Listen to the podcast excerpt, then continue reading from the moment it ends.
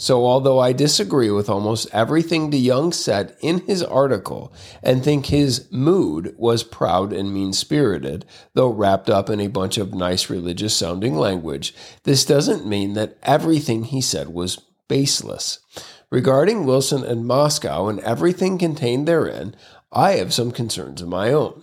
My concerns have nothing to do with his doctrine or his tone, nor do they have anything to do with what has happened and is something that I hope doesn't happen, but is probably probable to happen, at least in some form or fashion, just based on the nature of how things go. But I hope not. Welcome to the Godly Troublemaker Podcast. I'm your host, Andy Parker. Let's go get into some trouble.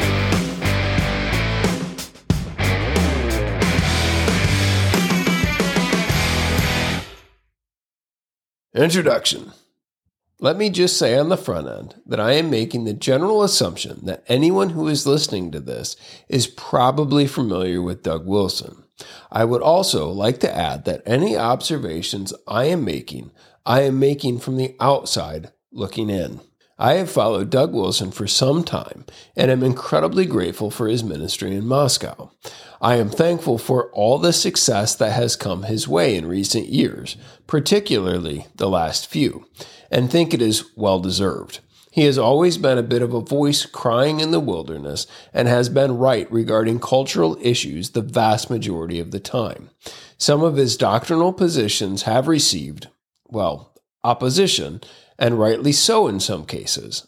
I'll let you choose which ones. But even here, I think he defends himself and his positions well and is always willing to do so with anyone that is willing to have the conversation with him. This is to be commended, and I find this to be an interesting phenomenon. Even where I disagree with him on certain issues, I find myself liking him all the more. I just recently did a podcast, Doug Wilson and the Wussies Strike Back, making some observations regarding Kevin DeYoung's article entitled On Culture War Doug Wilson and the Moscow Mood. True to form, and as I predicted, everybody and their grandmother has had something to say about this. What I think was a surprise to many, and I think particularly those in DeYoung's camp, was the amount of support that came out in favor of Wilson regarding this article, and I think rightly so. DeYoung's article was mean spirited, condescending, and self righteous, and he simply defaults to all the same Wilson tropes and accusations throughout. All of which I believe Wilson has clarified and adequately defended on multiple occasions in the past. Whether you agree with him or not, you should at least interact with his positions instead of showing no willingness to do so. Like I said in the previous podcast, this is having unintended consequences for guys like DeYoung by broadening and deepening Wilson's followers, perhaps because they look into what Wilson has really said and agree with him, and perhaps in part because they can see through all the sanctimonious, self righteous, nice drivel coming out of what I have deemed the evangelical establishment. They see the weakness and vanity of these guys on full display, and, like Wilson, if for no other reason than because those guys suck and are moderately gay. My focus then, in that podcast, wasn't to repeat all of the talking points that both sides were going to jump on, but was to reflect upon the broader cultural moment that we find ourselves in by making some comparisons of Donald Trump to Doug Wilson within their respective spheres in order to illustrate why Wilson is hated so much by the evangelical establishment. I would encourage you to go back and rewatch or re listen to that podcast several times. So, although I disagree with almost everything DeYoung said in his article and think his mood was proud and mean spirited, though wrapped up in a bunch of nice religious sounding language, this doesn't mean that everything he said was baseless. Regarding Wilson and Moscow and everything contained therein, I have some concerns of my own.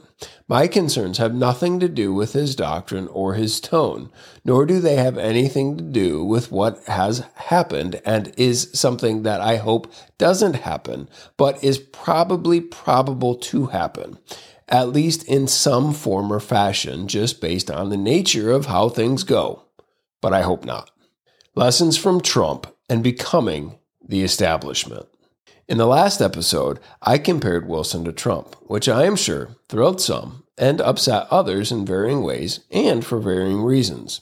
My point was not to compare the men per se, certainly not their character and temperament but rather to simply look at them both as disruptors to the status quo and to the establishment within their respective spheres.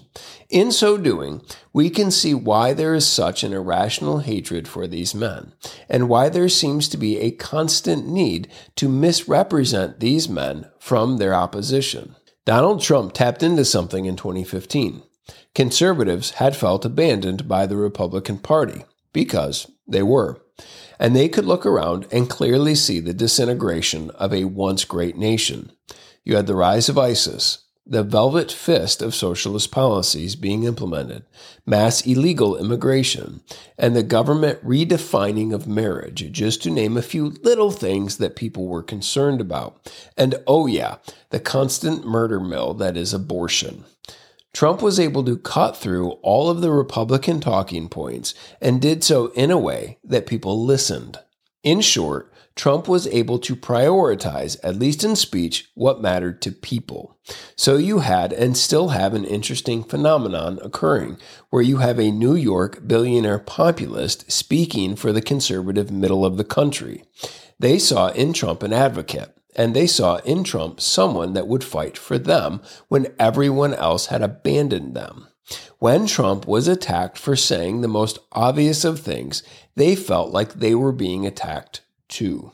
When Trump was constantly mocked and maligned, his followers could clearly hear what the intelligentsia thought about them. Regardless of all of the negative things regarding Trump, and there are many, people were beginning to realize that all of the hand-picked establishment bona fides had screwed things up so bad that they came to the conclusion that not only was Trump necessary, that what he was saying and the way that he was saying it was also necessary too. That was 2015. I think we could all agree that much has changed since then. When you kick the hornet's nest, they don't remain dormant. They swarm and attack. And that's exactly what happened. And I think it's obvious that Donald Trump was not prepared for that. He had developed a reputation as a fighter and a counterpuncher during the campaign, and was successful in doing so, and certainly proved to be much more resilient than anyone had anticipated. But as Vince Lombardi said, fatigue makes cowards of us all. And that's exactly what happened. If you get bit by a handful of hornets, it's one thing. But if you are unable to get away from the swarm and the constant, endless barrage of stings, it's quite another. Here you had a catch 22 developing, where he was damned if he did and damned if he didn't. His followers loved that he was a fighter because they believed that he was fighting for them. However, now that he was president, things changed. There were those among his followers who loved that he was scrappy and wanted to see him scrap with everyone and everything. They believed this was part of Trump's brand, and when he was doing this, it was just Trump being Trump. If he wasn't doing this, he would appear soft or weak, or even worse, he would be becoming one of them. However, there were others that didn't mind the scrappiness, but thought it should be more strategic and thought through. And now, as President of the United States, it's a bad look to be constantly punching down. Not only that, but if he had remained undisciplined and bit the bait and responded to every personal attack, a temptation that seemingly was unavoidable for Trump, his opposition will render him null and void in fulfilling his mission because the focus will constantly be on defending himself. When Trump entered the Oval Office, the swarm never stopped and still hasn't. And that's coming from both sides of the aisle. And I believe he got played again and again and again. The constant and perpetual and irrational attack on him, which, to rightly use an overused word, was unprecedented. To many, this is an affirmation that everything he said is true. Many would like to see him reelected for a multitude of reasons, but in part because what happened in 2020 was absolutely disgusting, and because the threats have grown to Godzilla proportions. However, somewhere along the line, mission creep has set in. The message seems to be more about Trump defending himself than about what's right for the American people. In part, this is a product of our own making. Our country is incredibly polarized and tribalistic. And because of that, we're looking for a chieftain to fight for our tribe instead of a principled leader to cut straight through, regardless. I think Trump has changed from 2015 to now. He seems bitter and jaded, a man who once enjoyed the fight and engaged in it purposefully because there was something bigger to fight for, is just fighting because it's part of his brand and because he wants to beat those who have legitimately wronged him. Always a caricature, he has now become a caricature of himself. And as far as the establishment goes, he seems to be just a different brand of the same monster. Some may hear everything I just said and say, yeah, but we're talking about totally different people in totally different spheres. This is true, but people are still people and we all occupy the same space. That is, we're all swimming in the same waters. Doug Wilson is a jolly warrior, and praise God for that. And this is one of a multitude of reasons why so many people love him. For decades, he has fought and fought well against the enemies of Christ, and has proven to be right on a multitude of issues. He sees secularism and Marxism and all of the nerves that fire off that stem as the threats that they are and has been calling a spade a spade for the duration of his time in ministry. He has not only warned the church of these evils, but has called them out when they have made their way into the church. He has confronted evil, not just outside, but inside the church, and seemingly has no less pep in his step, and praise God for that. It's not just the negative aspect of tearing down strongholds that he is engaged in, but also the building up of a strong Christian culture in Moscow, primarily through worship, education, and publishing. Even DeYoung is impressed by this. So then, why would I have any concerns about Moscow and Wilson and everything that he, along with a multitude of others, have built and are building there? In many respects, the de DeYoung article is nothing new and looked like a desperate, half hearted hit piece that he didn't really want to engage in but felt like he had to or was being pushed to. But in other respects, I think it is also reflective of a lot of other things going on. Wilson has engaged in a lot of battles without any loss of that jolly warrior status, and praise God for that. But for the most part has always been seen as kind of a fringe guy within broader evangelicalism who is ministering in a town that no one really cared about. Many still don't really know who Wilson is, but if things continue as they have been over the last few years, they will. And the intelligentsia and the evangelical establishment and those who fund them can't have that. Hit pieces on Wilson are nothing new. However, I think the article by DeYoung is a tell. What is happening in Moscow is now getting noticed. The fringe is no longer the fringe. So we have to send out an Orthodox guy like DeYoung to malign this guy's character, Wilson's, to make it look like the fringe is still the fringe. Just as an aside, the thinking person should ask themselves why the Gospel Coalition and several organizations just like them see Wilson and the Moscow Mood as a greater threat than the alphabet soup Nazis. Do I think this article by DeYoung will stick? No, but it was never meant to. This was just the buzzing of one hornet, but the sting of 100,000 more are on the way. In many respects, people's responses to de DeYoung's article was encouraging because many believe that it didn't have the intended effect. In many respects, it was very encouraging to see how many people are beginning to see through what the evangelical establishment has been doing for years. Many are seeing through the sanctimony and the manipulation. somewhat akin to 2015, but now they are seeing it within broader evangelicalism. So, in response to this article, many rushed to defend Wilson. But again, remember the swarm. Multiply this effect out thousands of times over, and all of the conversation will be about Wilson, just like it was about Trump. Either his malignment or defense, either way, you have a complete mission creep. Also, Wilson, the Jolly Warrior, is now inextricably linked to the label Moscow Mood, which, without a doubt, is a term that is meant to be negative and have negative connotations. Has this term had that effect? Certainly not. At present, it is more seen of a badge of honor, which is hilarious, but also troubling strategically because it creates the same catch 22 situation for Wilson and all in his orbit, now successfully labeled, as it did for Trump. Whatever you may think of Wilson, he is not a fringe guy anymore. He was never welcomed to the cool kids table, so he built his own. This is awesome, but will also come with unintended consequences.